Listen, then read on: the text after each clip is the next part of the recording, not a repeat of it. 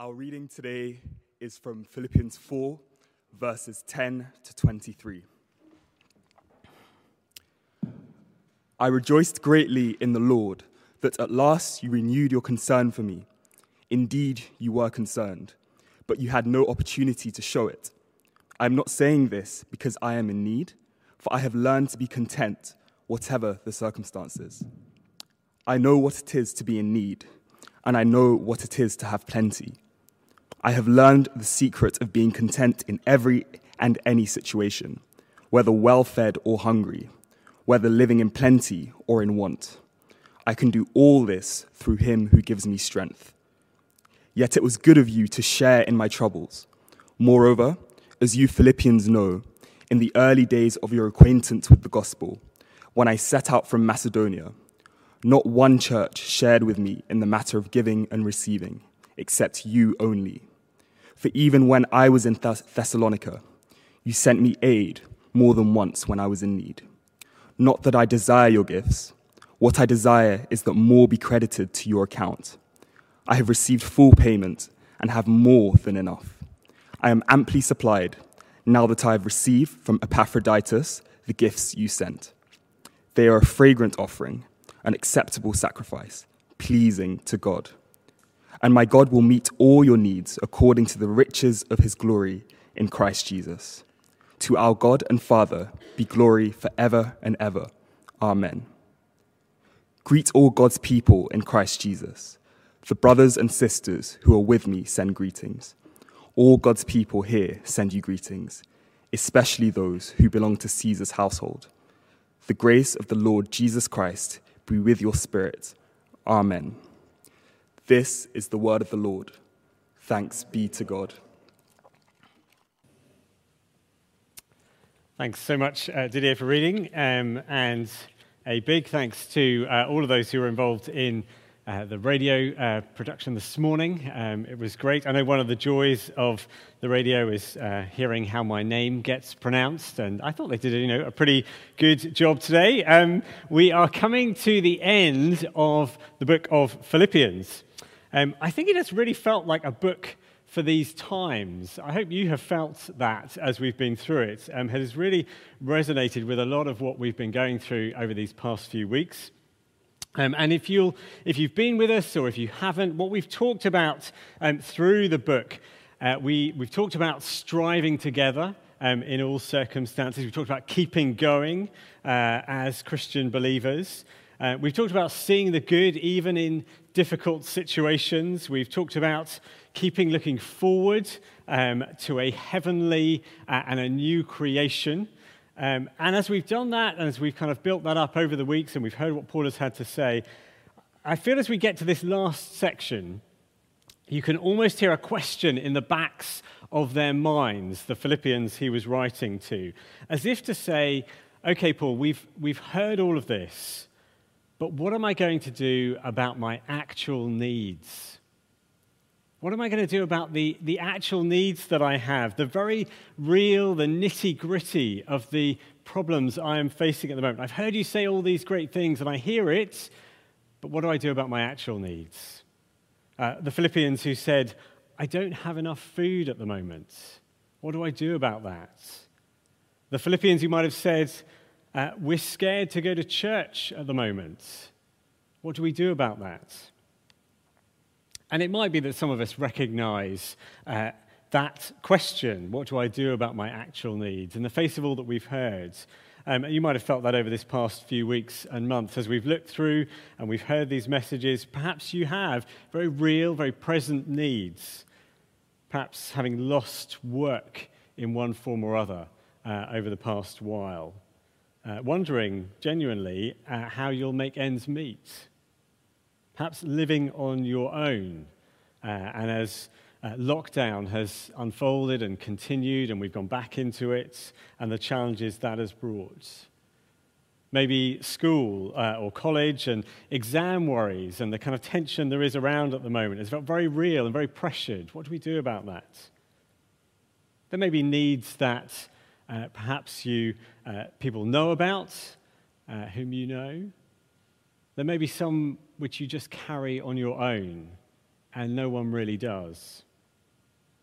And we're going to look at some of that uh, this morning. I think Paul addresses some of that as he kind of reaches this final part of his letter. Um, as we do, I just want to give us a sense of how this passage works. Um, to just kind of make, make sense of uh, the flow of it. Now, um, hopefully this will help because if you, if you were listening as we were, had it read, almost the whole thing feels a little bit like Paul is going back and forth, back and forth. Um, let me explain what he means. He talked, uh, talks about the, the gifts that they have given him and the help that they were to him. And firstly, he sounds very positive about it. In verse 10, if you've got the chance to look at the verses again, uh, he says, I rejoiced greatly in the Lord that at last you renewed your concern for me. Indeed, you were concerned, but you had no opportunity to show it. He's very positive about their gifts. Then he seems to go back on himself uh, in verse 11, um, and as though he didn't need the gifts. I'm not saying this because I'm in need, for I've learned to be content, whatever the circumstances. So he seems to go back on himself. Then he seems, in verse 14, a little later on, very positive again. And he says, Yet it was good of you to share in my troubles. Uh, he talks about no one else having helped him, and you sent me aid more than once when I was in need. So he's positive about it. And then in verse 17, he seems to reverse again and go back on himself and doesn't seem to need the gifts again. He says, Not that I desire your gifts. What I desire is more to be credited to your account. Now, why this back and forth? What is, does Paul want their gifts or does he not want their gifts? It's not very clear, is it? He, he sort of seems to move. And I think he is trying to, to help them understand something. He is genuinely thankful for the help that they have been to him. But they aren't his ultimate help. It's almost like he's saying, I am so thankful for the gifts you've given me, but ultimately I, I didn't need them. Now, let me explain why, he says. And I think he's trying to get those two things across the help from others, which he really valued, but the ultimate help that he has in Christ. And those are going to be the two uh, things that we'll talk about. And I think he's trying to get them across without making them seem like they're just the same thing. Okay? So, the easiest way to look at this, I think, is to try and uh, to have a look at the second paragraph first, because he is actually looking back in time then, and then it will come on to the first paragraph. So, we'll take it in that order. And the first thing that I want to talk about then is the help from others. Help from others, and verses 14 to 20. I wonder if I, if I had said to you, when has somebody really come through for you? Have you ever had that kind of situation? Perhaps somebody has given you an unexpected gift that has just really helped you out. So I know that has happened uh, to me, it's happened to our family um, down the years. Somebody has just come through and been just gracious and generous, and it's, it's a, a wonderful help. And the Philippians had really stepped up. That is how Paul felt about them here. And he takes us down a, a sort of trip down memory lane as he's sort of relaying some fond memories from verse 14. Um, as he reminds him, he says, It was good of you to share in my troubles. Moreover, as you Philippians know, in the early days of your acquaintance with the gospel, when I set out from Macedonia, not one church shared with me in the matter of giving and receiving except you only. For even when I was in Thessalonica, you sent me aid more than once when I was in need. So that's the uh, memory lane, a little bit of backstory. He was, uh, if you remember, Paul had gone to Philippi. Um, he'd set the church up there. Things had happened. He'd been arrested. Um, he'd been uh, severely flogged, imprisoned. He'd had to leave, and they, they traveled on to the next place. And they'd been in difficulty there. And the Philippians, from the earliest times, had sent on help. They'd sent real financial help, gifts on to Paul and his team, and he really valued it. They've been an enormous help to him. And actually, the language that he uses, the words he's got here, they're all sort of abundant, overflowing words. So in verse 17, uh, carrying on, he says, Not that I desire your gifts, what I desire is that more be credited to your account. I've received full payment and have more than enough. I'm amply supplied now that I've received from Epaphroditus the gifts you sent. They're a fragrant offering, an acceptable sacrifice, pleasing to God. You know, the language is just, he's, he's so thrilled and it's, it's full of abundance uh, and joy. Um, and if you just glance back, if you um, can, at verse 10, um, I love this bit. He's, when he talked about them renewing their concern for him, the word is actually blossomed. Um, it reflowered. Uh, their help for him had, had, had reflowered like a garden in spring. If you're a gardener, You might know that time when everything just seems to spring back into life, and that is what he was talking about. That was the kind of help. And our needs can be, and very often are, met by others. Our hardship fund here at church is just a great example of that, I think, over these past few months. It's pretty much a, a living, working example of what Paul has said here. Um, uh, we have a hardship fund. You may know we've spoken about it. It has sought to help a number of different folk in a number of different situations and contexts. And I know many have been really thankful for the support that it has offered. Our needs can be and often are met by others. But that's not all there is to say here as Paul is uh, trying to teach them and reaching the end of his letter. That's not all there is to say. And you get a hint of it um, in verse 19. Because right at the end of this uh, trip down memory lane, when he's talking about what they did for him, he says, My God will meet your needs. And that, um, being very candid, is a pretty tricky little verse, which we need to come back to. Um, and to make sense of it, um, I think we'll just need to, to take in what Paul has to say about himself from the earlier bit of the passage, and then we'll come back to verse 19. So if he's talked about help from others, he then talks about his ultimate help in Christ. So that's the, uh, the second of the two things. And Paul brings us back up to date at this point and how uh, he views things uh, at this um, uh, part of his uh, life. So, um, picking up uh, again with um, verses 11 to 13. He says, I have learned to be content whatever the circumstances. I know what it is to be in need. I know what it is to have plenty. I've learned the secret of being content in any and every situation, whether well fed or hungry, whether living in plenty or in want. I can do all this through him who gives me strength. These are some, some of the most famous words uh, that you'll come across uh, in the letters of Paul.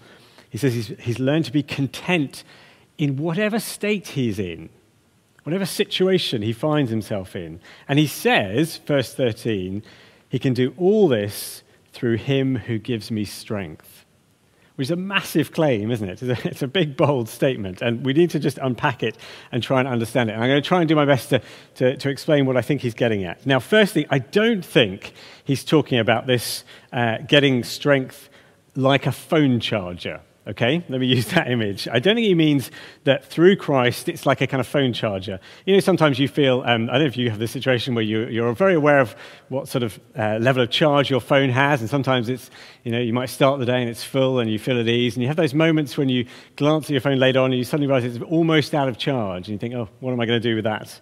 Um, I don't think he's using that kind of image because if, if, you, if you think about it for a moment, the danger would be some of us might think, well, why, why, Lord, am I just feeling empty today? Why am I just feeling like I'm completely drained of all my battery? Have I just not been given enough charge? Have you just not given me enough for today? Is that, is that what's happening? There's a, there's a sort of strangeness. I don't think he's describing the strength he gets like that, not like a phone charger. More, I think he, the way he's trying to explain it is think of it as the place that you are in. When he talks about uh, through Christ or being in Christ in verse 19, think more about the, ter- the, the kind of place that he is operating from. Okay? Now, let me try and explain that a bit. Um, when something happens to you, particularly if it's something bad, where you are can often really matter, can't it? So imagine for a moment that your car breaks down, if you have a car. Imagine if, you, if your car breaks down. If you are far from home um, and you're somewhere that you, you, know, you're not, you don't really know quite where you are, it can be quite a desperate situation, can't it? If you're far from home um, and your car breaks down, you're not in a place that you know. Um, and you might be, you know, you might be exposed on a busy road or, a, or just a very lonely road. The weather may be awful. You know, you find yourself those situations where you're wondering, how am I going to get home? You're in a place that you don't know, and the thing that has happened, your car is breaking down, is, is really quite desperate. But if your car has broken down and you're at home, if it breaks, you know, it won't start outside your house. Now, it's bad and it can be difficult, but it's not as desperate, is it, as where you were when you're away from home.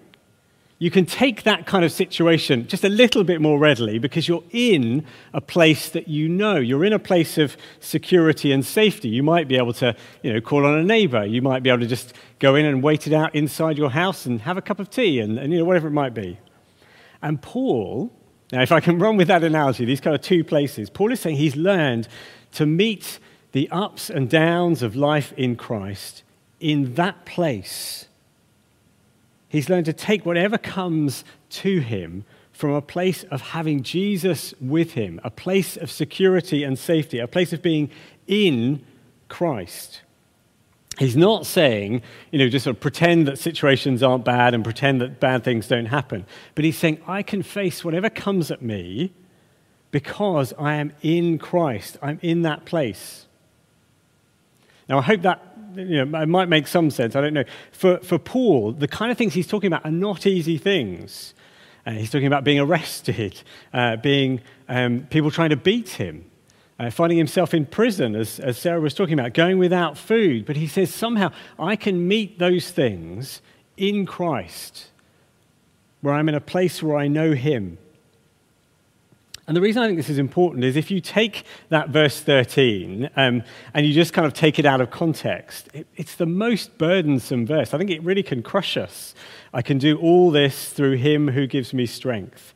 Um, if you take it just sort of out of context and say, I can do all this, anything, uh, can you do anything? I can't. Um, there are a huge number of things I can't do. And if I was to think that I could, it would just kind of weigh me down. But instead, if you can kind of run with my analogy for a moment, what place will you and I find ourselves in when difficult news comes, when difficult things happen? In terms of my sort of image, are we sort of on our own, somewhere, you know, in a distant part of the M6 where it's windy or cold or, and you don't feel like you've got any protection? Or are we in Christ, knowing we're in His place, His home, when when uh, we have Him with us. And when the news comes, when the difficult times come, it's as though there is a chance to, if you can imagine it, get a cup of tea and have a sit down. It's always a good thing. Now, that's, I'm trying to sort of map out how Paul is processing this. Now, why is Paul telling this to these Philippians? Well, remember, as we've seen all along, we've talked about this quite a lot, they were struggling, they were suffering. Um, there, were, there were real challenges for them. And I think Paul has been building to this through the letter and trying to show them that God may help them and he may help them through others, but ultimately, what God provides is himself in his Son for us. And that brings us back to verse 19, which I said was um, uh, rather ambitiously, said it was quite tricky and we would come back and have a look at it. And, and verse 19, uh, just to read it out again God will meet all your needs according to the riches of his glory in Christ. And I think you and I have to think for ourselves what does it mean when he says God will meet all your needs according to the riches of his glory in Christ? If that was to mean you know, anything you want, uh, God will provide anything you want, whatever, that's just not true, is it? We know that uh, by experience. Even if it means God will, will meet uh, even your food needs, your shelter needs. Well, that's hard to say is true when you look across the world, isn't it? So there are plenty of people who are in very struggling physical situations. And I realize that's not an easy thing to, to take in or to say. But the Bible doesn't promise to meet every physical need that you and I have. And it doesn't say that difficult and painful things won't happen. But Paul is saying to them that in Christ, in that place of security, in that place of knowing Him, you and I can face whatever comes at us. God can supply the strength to persevere, to keep going. That may be the strength to go on for many months when you've had to shield by yourself. And maybe the strength to, to put up with a really tough situation living uh, in halls, say, if you're a student. The strength when school feels like it is uh, worrying and pressured because of COVID or, or exams. The strength to keep caring for an elderly mum or dad the strength to keep going when work is hard to come by. I think as we reach the end of this letter, Paul is talking to them, I think, seriously and earnestly about their, their discipleship and their Christian maturity. And, and the Bible has to work in moments like those, doesn't it? It has to work in those tough and challenging moments, whether that's for the Christian who is in North Africa somewhere, who is pretty much on their own in the faith, or for the Christian who is facing lockdown on their own again here in the UK. Whether it's a season of plenty or a season of little, whatever circumstances come at us, in Christ, riches won't go to our heads, poverty won't go to our heart. When you and I have Christ with us, when he says, I am yours always, I am with you, you are in my place forever, no one can take anything from us that can ultimately destroy us. We can face whatever comes at us. The words of our next uh, hymn uh, are going to put it in these terms that we have strength for today and bright hope for tomorrow.